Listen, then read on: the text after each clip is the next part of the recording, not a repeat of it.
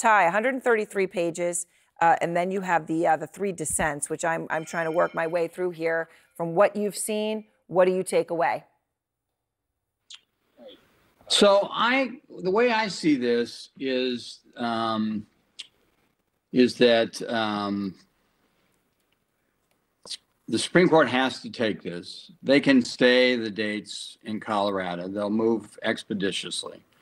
Um, I, I was struck by the majority opinion uh, and the amount of verbiage devoted to so the sort of straw man arguments. Um, you know, the real key issue in this case is is Trump an officer in the of the United States in the context in which that term is used in Article Three of the Fourteenth Amendment? right. And and in 2010, you know, um, Chief Justice Roberts explained in Free Enterprise um, that um, that people don't vote for officers of the United States.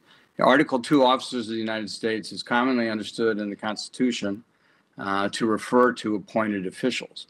And hmm. to the extent that the president or the vice president are included as an officer or included within uh, the admonitions of the Constitution, they are typically highlighted, like in the impeachment clause, which specifically says president, oh. vice president.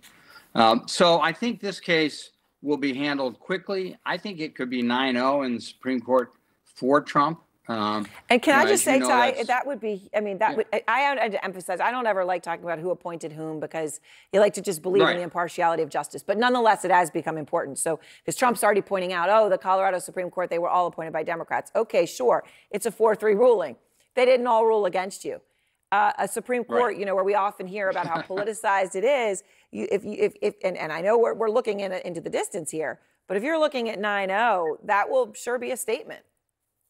Yeah, I think. I mean, so I'm. So I think I do believe it could be 9-0 because I think the law is clear. And as and as you'll recall, I was once an advocate of this position. There have been multiple law review articles, the most prominent by Bill Baude and his colleague um, um, uh, I was on a panel with uh, Professor Baude at the University of Chicago um, Institute of Politics discussing this, and uh, heard his views. Uh, and and his, and his scholarship is is excellent. On the other hand, there's there are multiple competing scholars who who disagree and highlight uh, the point that I just made um, about the multiple Supreme Court decisions, which are three, uh, that um, uh, do not conclude that officers, as used in the context, as this context, uh, are um, uh, include the president or the vice president. And and and after, I mean, there have been many constitutional professors. Steve Calabresi of Northwestern, probably the most prominent one,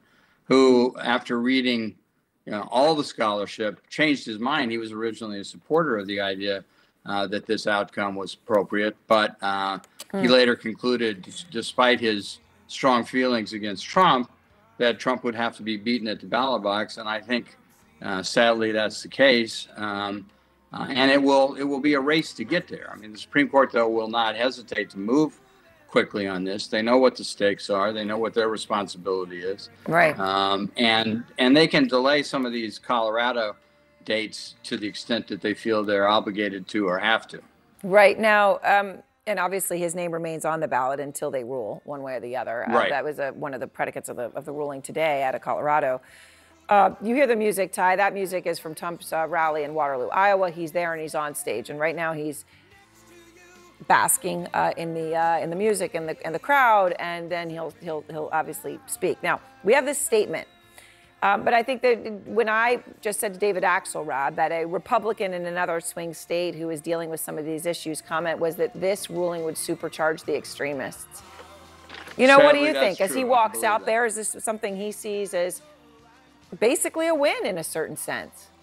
Oh, oh, totally. Oh, totally. This is this vindicates his insistence that this is a political conspiracy to interfere with the election, and that uh, you know that he's the target and people shouldn't tolerate that in America. It's it's you know doodah, but but that's his that's the way he tries to sell this. Now the reality is he committed these crimes in 2021.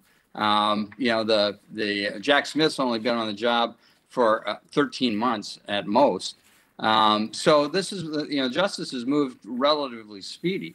Uh, this hasn't been stalled to attack the election.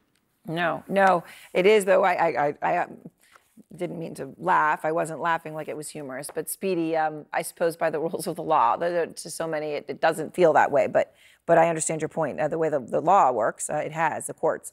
All right, Ty Cobb, thank you very much. Uh, as we get more, uh, we'll we'll be back with Ty.